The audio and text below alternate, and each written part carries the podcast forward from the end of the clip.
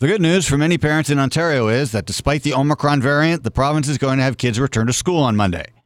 The bad news for many parents in Ontario is that despite the Omicron variant, the province is going to have kids return to school on Monday. Parents loath to see their children homeschooled are definitely celebrating seeing their young ones returning to the classroom, but many are wondering if they are, in fact, safe. As Robyn Urback noted in the Globe and Mail Tuesday, the province's off again, on again approach to school openings is both confusing and worrisome and appears to be based not on science but on popular opinion.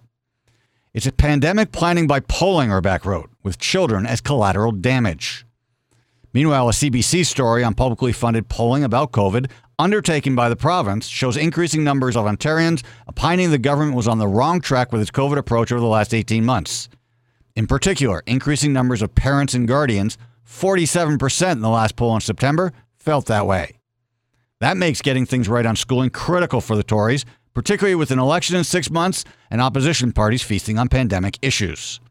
Which means sending kids back to school could be a major win for the party if they get it right and keep our children safe. That is a very big if, one many parents will be keeping a very close eye on.